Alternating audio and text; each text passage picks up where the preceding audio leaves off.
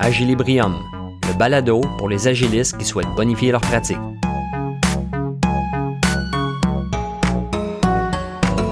Dans cet épisode d'Agilibrium, nous cherchons à découper des récits utilisateurs et nous bannissons le terme MVP.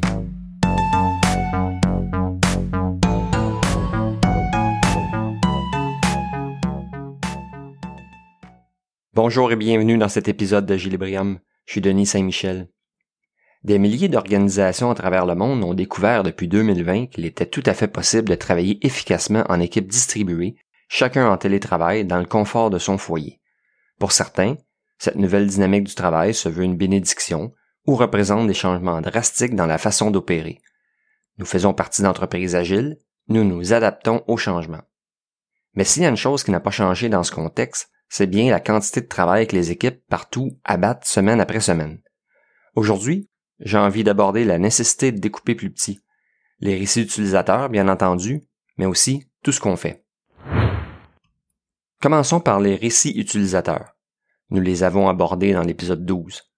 J'ai souvent remarqué qu'il y a une différence de la valeur qui est perçue par l'équipe de réalisation et par le bénéficiaire, le commanditaire ou le client. En fait, ce qui revient souvent, selon mon expérience, est que l'on a de la difficulté à se contenter d'un petit récit utilisateur.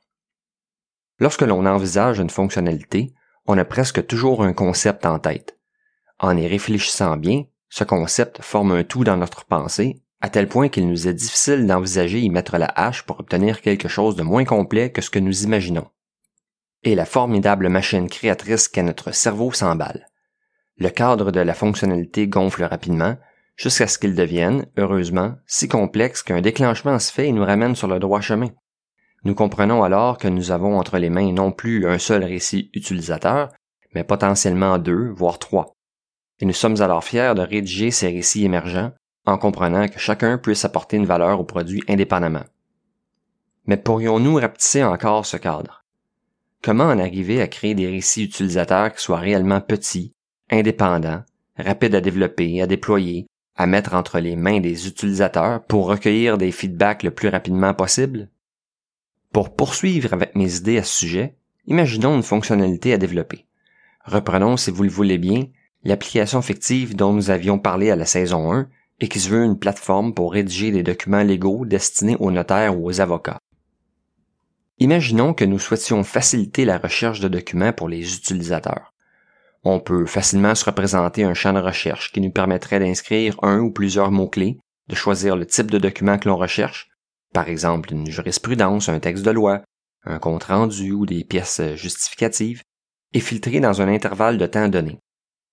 Ce que je viens de décrire, on verra souvent cela comme étant le récit utilisateur à être livré. C'est assez simple du point de vue du concept. D'autant plus que depuis plus de 20 ans, nous sommes habitués à utiliser Google et ses fonctionnalités de recherche font partie de notre quotidien. On a tendance à ne plus réaliser à quel point ils ont évolué avec le temps. J'ai mis dans les notes du balado un lien vers une capture du site de recherche datant d'octobre 2000. Allez y jeter un coup d'œil et vous verrez à quel point nos possibilités de recherche sont décuplées et raffinées avec le temps. Google a largement évolué. Donc, notre fonctionnalité de recherche pour les documents légaux est assez simple à cerner et si nous devions mettre au défi l'ampleur du scope de la tâche, on se buterait aisément à des objections de la part de plusieurs parties prenantes.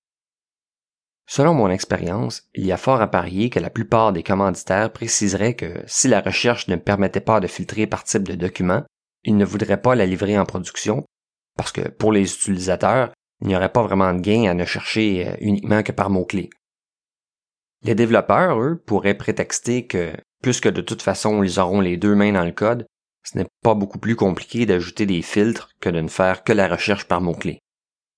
Le client payeur, qu'il s'agisse de notre patron ou de notre client, argumentera qu'il en veut davantage pour son argent qu'un simple champ de recherche en texte libre. Surtout s'il s'est engagé pour un bon montant d'argent ou si ses compétiteurs ont déjà un engin de recherche assez sophistiqué. Dans ce dernier cas, il faut comprendre la peur du risque réputationnel. Une fonctionnalité en deçà des normes du marché risque d'avoir un effet pur-luisant sur son entreprise. Ayons un peu d'empathie pour cette perception qui est, au demeurant, tout à fait légitime. Comment pouvons-nous alors convaincre ou éduquer toutes ces personnes du bien fondé de découper notre récit en plus petites composantes? Convaincre l'équipe de développement. Si nous voulons convaincre les développeurs des avantages de livrer plusieurs petites itérations plutôt qu'une grosse, parlons avec eux de toutes les activités qui gravitent autour du simple fait de programmer cette fonctionnalité. Dans notre fonction de Scrum Master, on pourrait faire un atelier de cartographie de processus avec l'équipe, dans lequel on décrirait le cycle complet de développement d'une fonctionnalité, de son idéation jusqu'à sa livraison. On s'assurerait de couvrir toutes les activités requises. C'est une bonne occasion de raviver la clarté du travail que l'on juge indispensable pour y arriver ou de réviser notre definition of done. Soyons certains de discuter des tests unitaires intégrés. Abordons la nécessité des revues de code, des risques d'erreur inhérentes à avoir de longs segments à réviser et des lots de données minimales à fournir et à entretenir. Rappelons à nos équipiers que, selon l'étude State of DevOps Reports 2016-2017, les équipes dites de grande performance livrent en production 200 fois plus souvent que les autres équipes.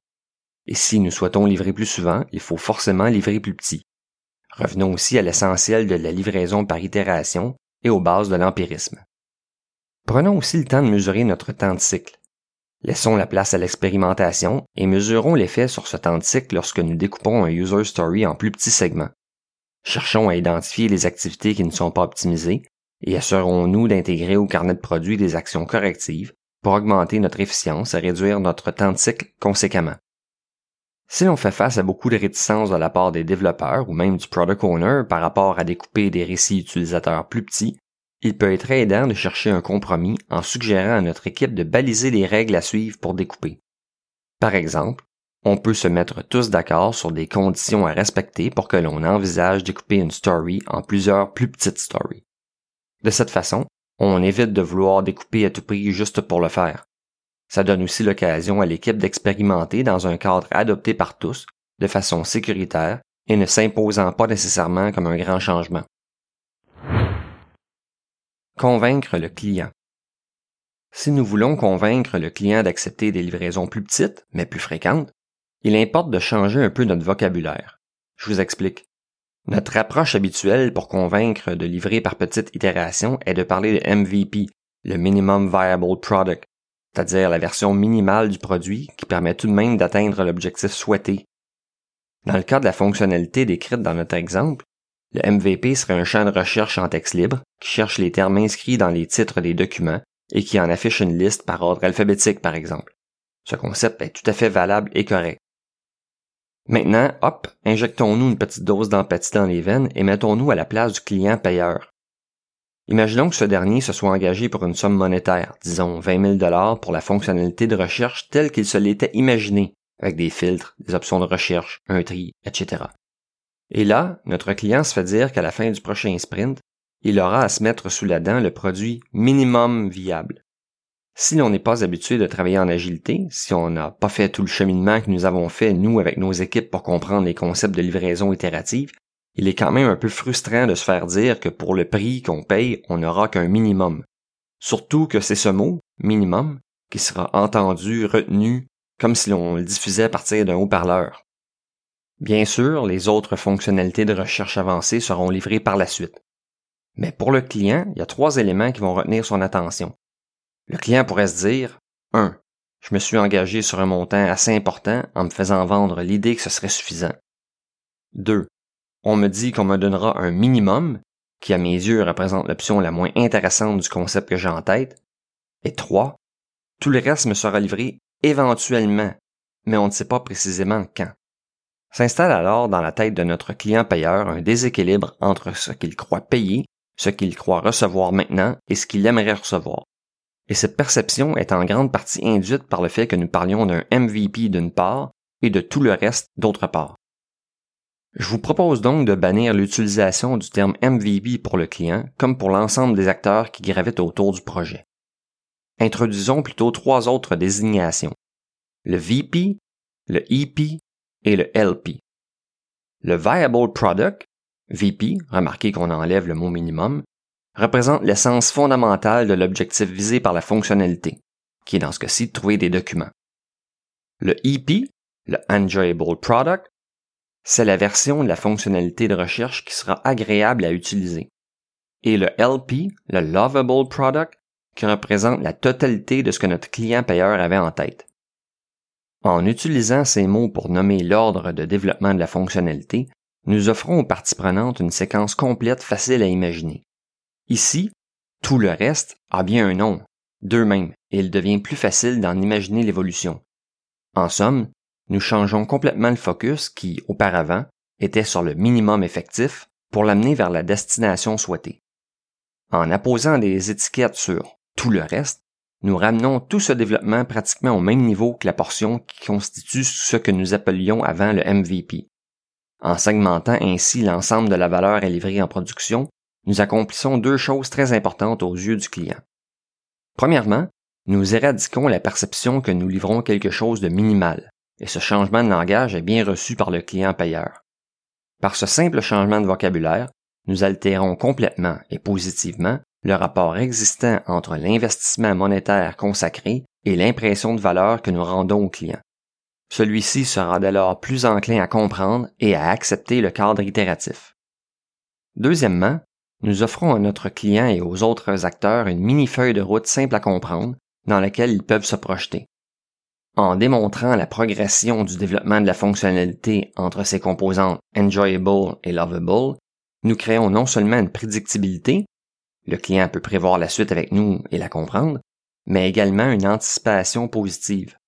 En somme, le client sera enthousiaste pour la suite, participera activement aux phases subséquentes en nous donnant de la rétroaction et fera tout ça avec une attitude positive.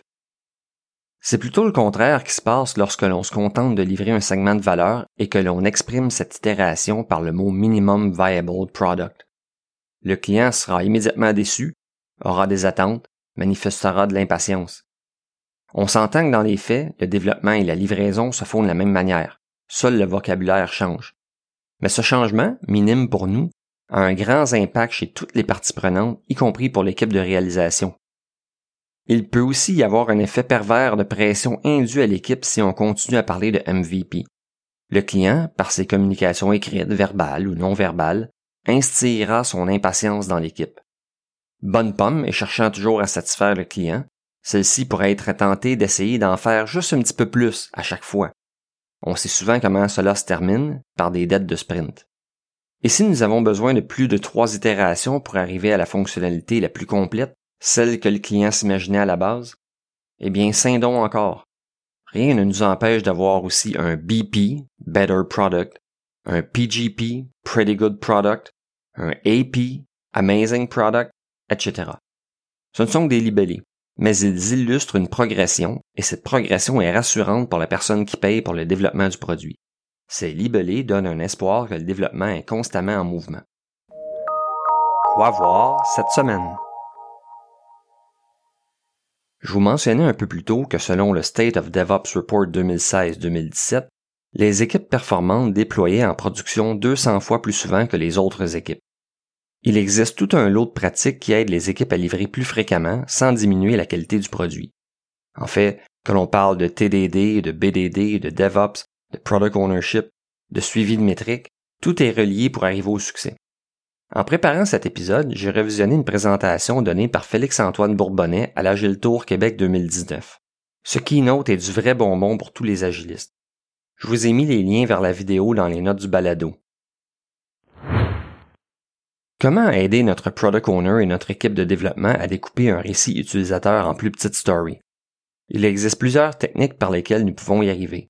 Par exemple, Mike Kahn propose la technique SPIDER, S-P-I-D-R. Dans cet acronyme, le S signifie spike.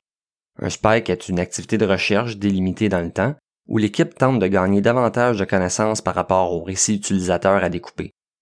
On utilise cette technique lorsqu'il y a beaucoup d'incertitudes, qu'elles soient fonctionnelles ou technologiques. On se met donc d'accord sur un temps limité à investir pour faire une analyse plus poussée, organiser un petit focus group avec des utilisateurs ou créer une preuve de concept. Les informations et les connaissances qui émergeront de ce spike aideront l'équipe à mieux cerner comment la story est, en fait, le regroupement de plusieurs petites stories distinctes. Au-delà de la technique Spider proposée par Mike Kahn, il y a d'autres moyens par lesquels il est assez aisé de trouver des angles d'approche pertinents pour découper une story en plus petites composantes de valeur. Dans l'épisode 10, j'ai abordé un petit truc mnémonique dans lequel on utilisait la lettre L pour nous rappeler de renseigner les différents personas ou rôles qui bénéficieront de la valeur apportée par la story. Donc, si l'on constate qu'il y a plusieurs bénéficiaires potentiels pour une même user story, c'est un bon indice que celle-ci peut être un amalgame de deux ou de plusieurs éléments de valeur qui pourraient être livrés itérativement. Si c'est bien le cas, il y a de fortes chances que l'on puisse identifier également plusieurs flux distincts d'utilisation de la fonctionnalité, un flux par persona. Bien entendu, généralement une partie de ces flux est commune à tous les scénarios d'utilisation. Mais identifier ces différents flux correspond à ce que Mike réfère par PAT, chemin, dans son acronyme SPIDER avec la lettre P. Le I de Spider est pour les interfaces.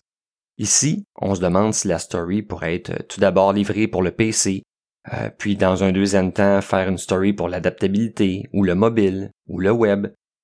C'est une façon de scinder un récit utilisateur par des considérations technologiques ou des contraintes de système. Découper ainsi procure aussi l'avantage de nous donner un cycle de rétroaction sur une seule interface avant de programmer trop avant sur l'ensemble des interfaces souhaitées. Cela réduit du même coup l'effort demandé pour faire des ajustements de comportement. La plupart des récits utilisateurs interagissent ou requièrent des données pour bien fonctionner. On peut alors essayer de prendre en considération les différents lots de données nécessaires à la réalisation. Si l'on identifie plusieurs lots de données de formats ou de sources différentes, c'est un indice que l'on pourrait peut-être scinder la story en plus petites composantes, une composante pour chaque lot de données ou pour chaque source. C'est le D de Spider. Enfin, si l'on a identifié un grand nombre de règles d'affaires, peut-être que notre récit utilisateur dans sa forme actuelle est trop compliqué. Il y aurait sans doute une belle opportunité ici de faire des regroupements dans ces règles d'affaires et d'identifier une, deux, voire trois autres stories pour les couvrir, de façon à itérer sur la fonctionnalité. Spike, persona, interface, données, règles d'affaires. Les cinq premières lettres de chaque mot donnent l'acronyme SPIDER popularisé par Mike Cohn. D'ailleurs, vous trouverez dans les notes du balado le lien pour obtenir l'affiche de la technique Spider. Pour l'obtenir gratuitement, vous n'avez qu'à vous abonner à l'infolettre de Mike Cohn, qui est en soi une vraie mine d'or. J'ai d'autres trucs personnels pour aider nos équipes à scinder nos récits utilisateurs. L'un d'eux consiste à nous demander Qu'arriverait-il si nous n'avions que la moitié du temps pour créer cette fonctionnalité? Ou encore, qu'arriverait-il si en plein milieu du développement, notre client faisait faillite et nous devrions tout arrêter? Aurions-nous quand même quelque chose à livrer? Ce questionnement aide le product owner et l'équipe à tracer une ligne dans le scope de la story, une ligne imaginaire où le développement pourrait être scindé en deux. Parfois, j'ai mis mes équipes au défi de livrer la fonctionnalité d'un récit utilisateur en une seule journée. Je parle bien ici de déployer en production. Les conversations qui en découlent sont toujours extrêmement enrichissantes, pour nous en tant que Product Owner ou Scrum Master, mais aussi pour tous les membres de l'équipe. Instinctivement, les développeurs ont souvent alors tendance à ébaucher des stratégies de programmation en parallèle ou évoquer l'utilisation de librairies accélérant le développement. Dans un tel cas, il est important d'essayer de ramener les discussions au niveau de la valeur et des objectifs visés plutôt que sur des formes de hacks techniques. Comment pourrions-nous, d'ici la fin de la journée, livrer cette fonctionnalité en production? C'est cela la vraie question. Pour y arriver, il faut donc couper dans le gras. J'ai souvent fait cet exercice et presque invariablement, l'équipe parvient à trouver une solution. On coupe dans les détails, dans les fioritures, on ne s'en tient qu'à l'essentiel. C'est un exercice extrêmement payant pour un product owner. Ça nous aide à développer l'habitude de réfléchir à comment on pourrait découper plus petit nos user stories. Pour nous aider, on peut même faire cet exercice en identifiant tous ensemble quel serait notre viable product, notre enjoyable product et notre lovable product. Croyez-moi, c'est un exercice extrêmement profitable à l'équipe. De plus, si l'on est très agile et que nous gardons le client et les autres parties prenantes très proches de nous, imaginons la surprise et l'enthousiasme générés lorsque nous leur dirons, quelques heures après le début du sprint, que la fonctionnalité est déjà opérationnelle, bien qu'imparfaite. Ils pourront dès lors la mettre à l'épreuve nous donner des rétroactions intéressantes, en plus de valider eux-mêmes le concept que nous avions tous en tête. Cette très étroite collaboration de la part du client est d'ailleurs l'une des quatre valeurs fondamentales mises de l'avant par le manifeste agile. Il est très difficile d'avoir ce niveau de réactivité et de collaboration client avec un récit utilisateur qui prend trois semaines à développer et à tester. Il y a encore une autre façon de nous aider à séparer un user story en plusieurs petites stories. Bien souvent, Une fonctionnalité utilisateur va accomplir une ou plusieurs des opérations standards de traitement de données. L'acronyme CRUD, C, R, U, D, nous rappelle qu'il s'agit de Create, Read, Update et Delete. Donc, il est tout à fait possible de chercher à scinder notre récit utilisateur selon ces quatre types d'opérations. Il s'agit ici autant d'un split de story basé sur les technologies que sur la fonctionnalité. Par exemple, faisons une première story qui permet d'ajouter un élément aux données, sans toutefois nous permettre de supprimer. Est-ce que cela ajoute vraiment de valeur au produit? Oui, bien sûr. Ce n'est sans doute pas la valeur optimale ni notre lovable product, mais ça permet d'augmenter l'autonomie de l'utilisateur. Sinon, que se passe-t-il? Celui-ci doit nous contacter à chaque fois qu'il souhaite ajouter des données afin que nous le fassions manuellement? Donc, découper un récit utilisateur en deux ou trois autres récits selon les opérations CRUD est une autre technique facile à utiliser. Cette méthode aura aussi un avantage pour éduquer notre équipe de réalisation face aux avantages de scinder les récits en plus petits morceaux. Parfois encore, une large partie du niveau d'effort déployé pour réaliser une fonctionnalité est mise dans la performance de celle-ci, on souhaite la rendre rapide, ultra légère. Si c'est le cas, nous pouvons saisir cette opportunité de livrer dans un premier temps la fonctionnalité sans optimisation et dans un second temps, créer un récit technique pour en optimiser les rouages. Bien que la première itération puisse être plus lente, moins efficace, elle nous permet tout de même de valider son utilisation et ses règles d'affaires. Si ces règles venaient à changer après les premiers feedbacks utilisateurs, nous aurons alors épargné de précieuses heures de développement pour une optimisation technique qui pourrait être à refaire entièrement. Ça, c'est une vraie augmentation de notre efficience. Enfin, il y a une règle bien connue dans la vie que l'on peut utiliser pour scinder nos systèmes du carnet de produits. C'est la bonne vieille règle familière du 80-20. 80% de la valeur d'une story devrait être faite avec un 20% d'effort. Si on se souvient de cela, ça nous aidera à identifier la vraie valeur livrable d'un récit utilisateur. Nous avons vu dans cet épisode l'importance de renforcer notre travail itératif. Bannir le mot minimum du concept MVP va nous aider à changer la perception du client et des autres parties prenantes par rapport au travail que nous faisons et à la valeur que nous livrons. En aidant notre product owner et notre équipe à scinder nos éléments de backlog, nous développons de meilleures pratiques de développement et de livraison, nous améliorons notre temps de cycle et la rétroaction constructive des utilisateurs. Enfin, nous avons exploré une multitude de trucs pour nous aider à scinder nos récits utilisateurs intelligemment. Y a-t-il des techniques que vous utilisez que vous aimeriez partager avec les auditeurs du balado? Rejoignez la page LinkedIn d'Agilibrium, commentez cet épisode ou écrivez-moi. J'ai très hâte de vous entendre et d'apprendre de vos pratiques. Si vous appréciez mon balado, partagez-le avec vos collègues et amis et faites-en une revue sur Apple Podcasts. Cela m'aidera à faire grandir mon audience auprès d'autres personnes qui souhaitent améliorer leurs pratiques agiles. Ici Denis Saint-Michel pour Agilibrium.